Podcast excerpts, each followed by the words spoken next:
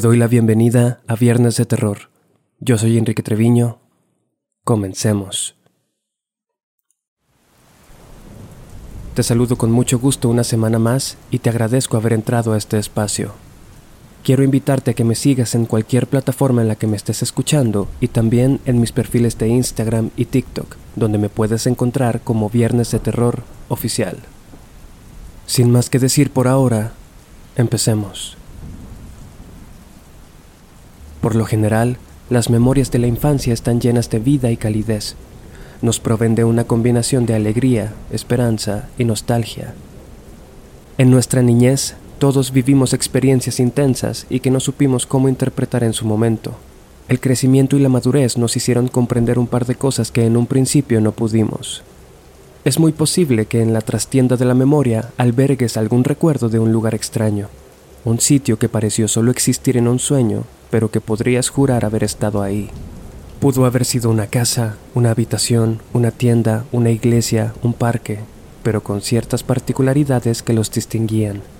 Estaban completamente vacíos, con una densa oscuridad que parecía estar a punto de tragarse cualquier fuente de luz. Había una extraña sensación eléctrica y dominaba el sentimiento de que alguien te observaba. Al parecer, si ese es el caso, es posible que hayas visitado alguna dimensión alterna, un lugar al que afortunadamente es muy probable que no vuelvas. Los backrooms son un término que nació en el año 2019 o al menos esa es la información que es posible obtener. En 4chan, un usuario publicó una serie de fotos de carácter misterioso y una advertencia acerca de caer en dimensiones alternas. En dicha publicación, hubo fotos que les resultaron escalofriantemente familiares a otros usuarios, haciéndoles recordar cosas de las que no eran conscientes. Pues bien, estos espacios liminales que nos evocan una profunda sensación de vacío, melancolía, añoranza e inquietud fueron el parteaguas para que la teoría de los backrooms surgiera. Lo que causa fascinación, y por así decirlo, le da su respectiva porción de veracidad a este concepto, es la sensación global de pertenencia cuando vemos estas imágenes de lugares que nos dan la impresión de haber estado ahí en algún momento, pero no sabemos cuándo. Se dice que los backrooms forman parte de una serie de dimensiones y realidades fragmentadas originadas desde el Big Bang y que coexiste con el resto de realidades de nuestra existencia. Otros dicen que no se trata de algo real, sino de una especie de simulación a la que las personas podemos acceder mediante sueños o fallos en la realidad. Se sabe que este lugar, que según los expertos tiene una extensión de unas 600 millones de millas, está compuesto por una cantidad de niveles hasta ahora desconocida, en los cuales acechan diferentes peligros. Pero una de las preguntas principales que surgen por lo general respecto a los backrooms es, ¿cómo se entra? Bueno, la única manera de acceder a este misterioso lugar es haciendo algo conocido como no clip que es básicamente colocarse en algún punto, momento o espacio temporal en el que las barreras de las dimensiones se combinen por fracciones de segundo, generando un portal que nos abra las puertas hacia ellos. Se sabe que hay diferentes entradas a los backrooms esparcidas por todo el mundo. Es relativamente fácil ubicarlas, aunque eso no garantiza su entrada en lo absoluto.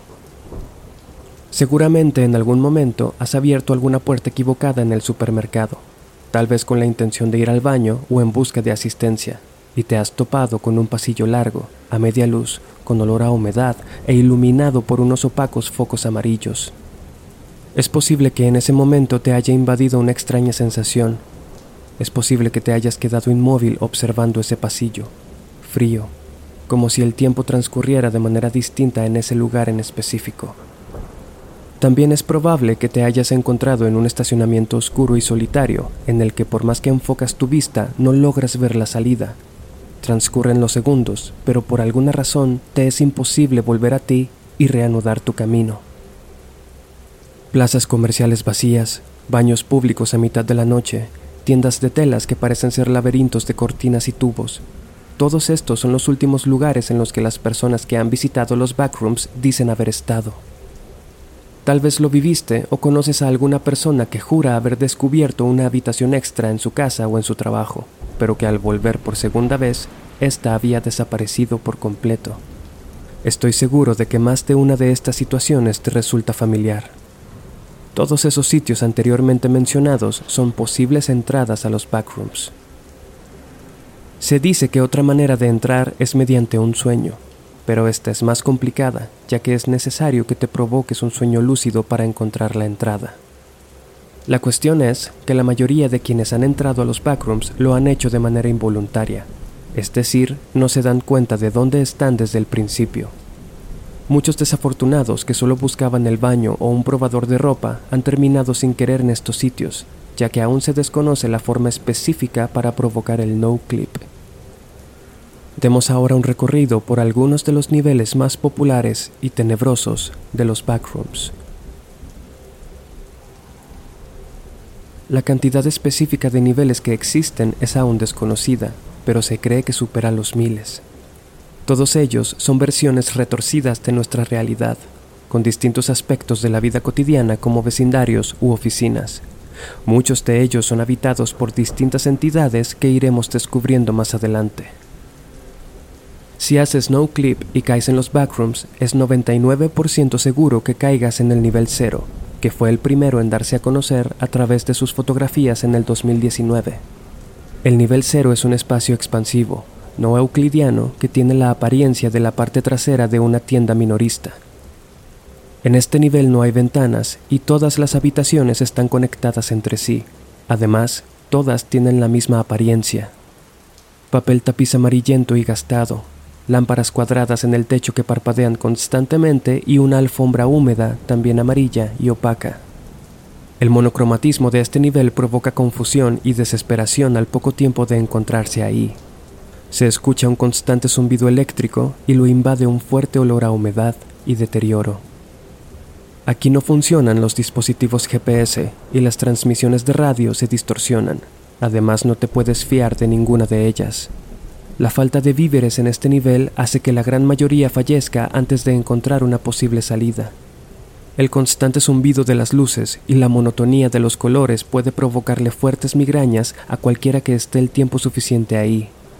Se podría decir que el único aspecto positivo de este nivel es la ausencia de entidades, aunque se rumorea sobre algunos avistamientos de howlers, criaturas humanoides que caminan en cuatro patas y son de naturaleza agresiva aunque de dichos avistamientos no se ha recopilado evidencia sólida. Hay varias formas de salir del nivel cero, pero ninguna de ellas puede llevarte a los front rooms, como se le ha denominado a nuestra realidad. Tu viaje por los backrooms apenas está comenzando.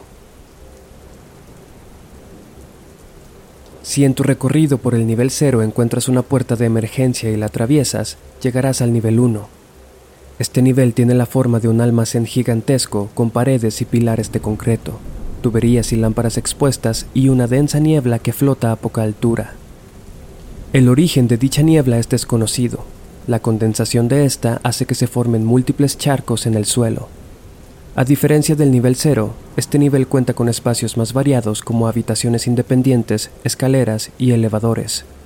Además de que aquí el flujo de agua y electricidad es constante, por lo que tus posibilidades de sobrevivir aumentan relativamente. Dentro de los backrooms hay varios elementos que se consideran suministros y que pueden ser encontrados en ciertos niveles. Estos te pueden ayudar a mantenerte con vida por más tiempo. El agua de almendra es de los artículos más apreciados debido a su alto poder de hidratación y nutrición.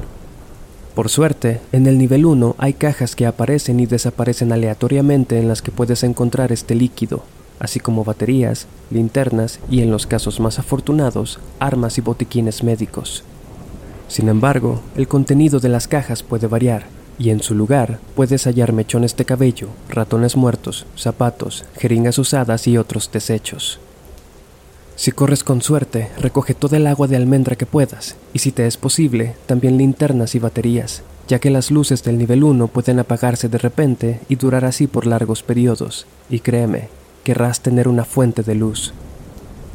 En este nivel comenzarás a toparte con más entidades. Una de las más comunes son los facelings. Estas criaturas tienen forma de adultos de mediana edad, hombres o mujeres, con la peculiaridad de que no tienen rostro. En su lugar solo hay una gruesa capa de piel. Por supuesto, esto no impide que se percaten de tu presencia.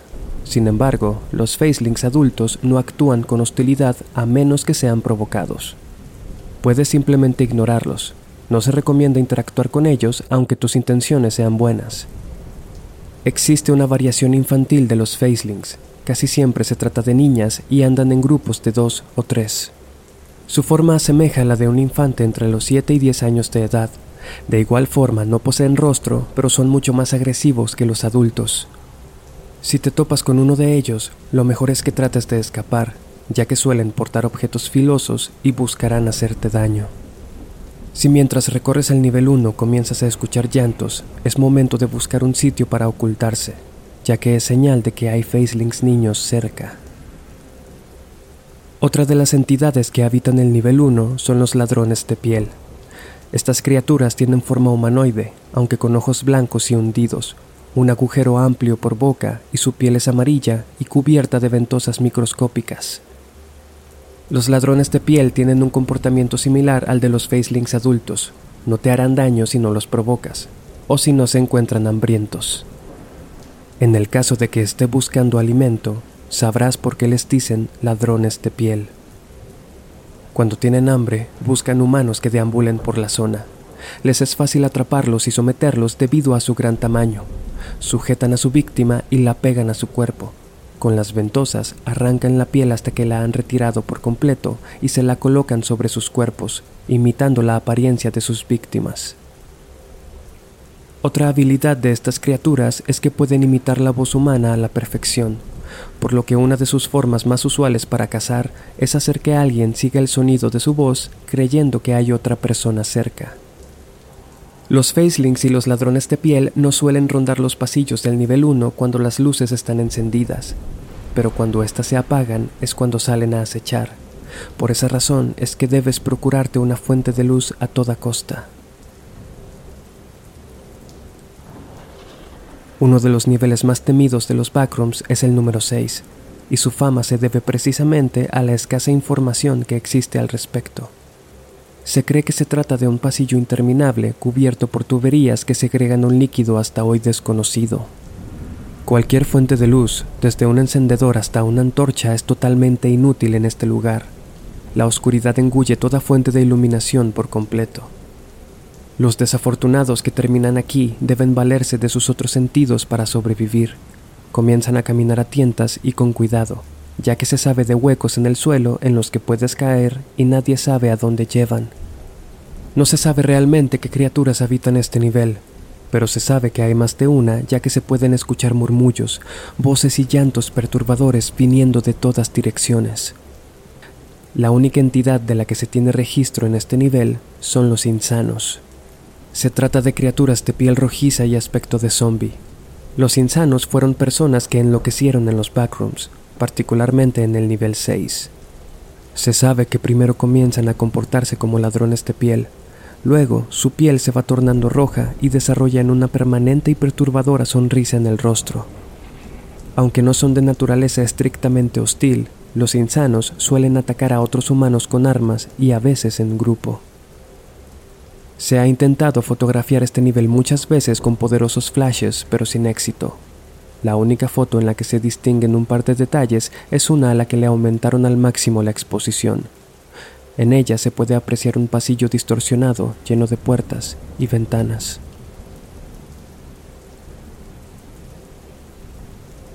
El nivel 102 de los backrooms es conocido como centro comercial o no centro comercial.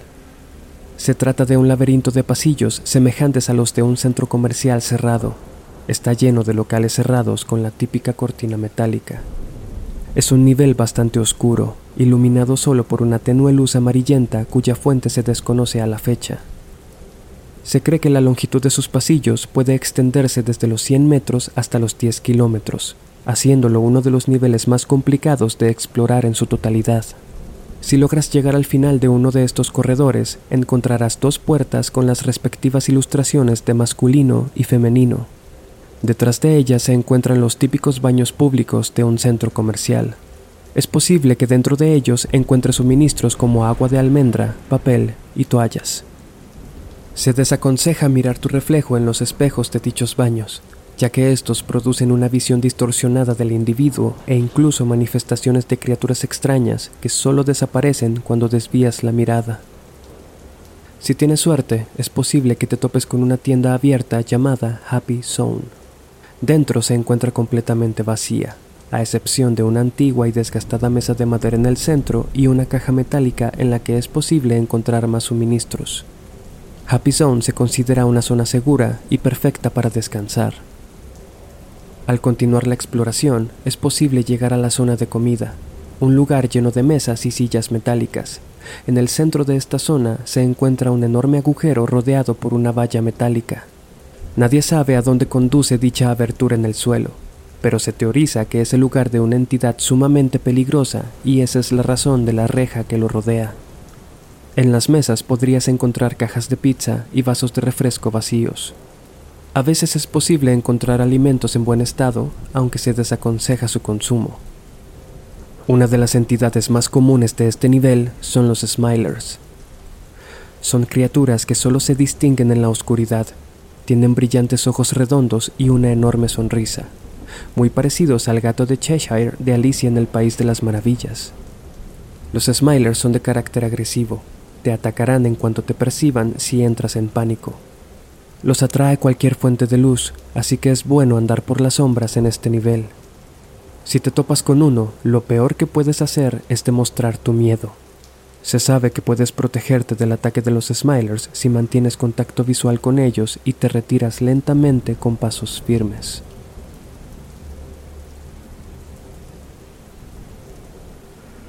Uno de los niveles más peligrosos, posiblemente el peor de todos, es uno no numerado y se distingue solo con un signo de admiración. Caer en este nivel es automáticamente una sentencia de muerte. La primera zona es una habitación de unos 300 metros de longitud y con una puerta en cada extremo. Su apariencia es parecida a la sala de espera de un hospital. Las paredes y el techo de esta habitación están hechas de un material bastante reflejante y una tenue luz la ilumina. Las puertas antes mencionadas son de un grueso metal que extrañamente no reflejan nada de luz.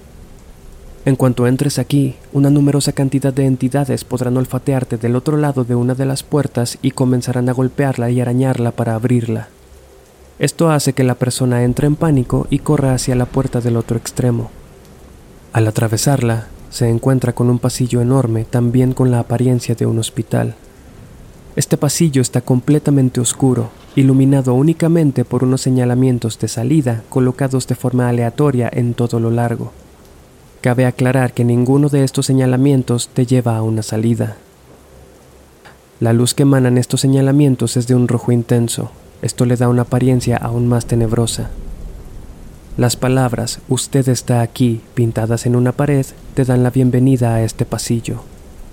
Las personas que caen aquí comienzan a correr a lo largo del pasillo huyendo de las entidades que están a punto de derribar la puerta. A los lados hay más puertas como las de las habitaciones de un hospital. Sin embargo, estas no se pueden abrir y resultan solamente una pérdida de tiempo en el escape. Los señalamientos de salida están puestos de manera arbitraria, lo que implica que en algunas zonas hay muchos de ellos juntos y otras están completamente en penumbra. Nadie sabe exactamente cuál es la longitud de este pasillo, pero se cree que supera los 10 kilómetros. Las entidades lograrán derribar la puerta del primer cuarto y entrarán en el pasillo de las luces rojas, persiguiendo a la persona en cuestión. En este nivel no hay manera de escapar. Por más que corras, no lograrías llegar a ningún lado, Eventualmente, el cansancio te vencería. Serías entonces ferozmente destrozado por los howlers, ladrones de piel, smilers y demás entidades que van tras de ti.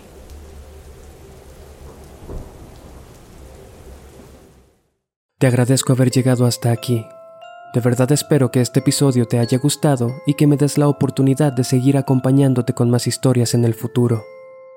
Te recomiendo que te suscribas a mi canal de YouTube y actives las notificaciones para que nunca te pierdas mi contenido.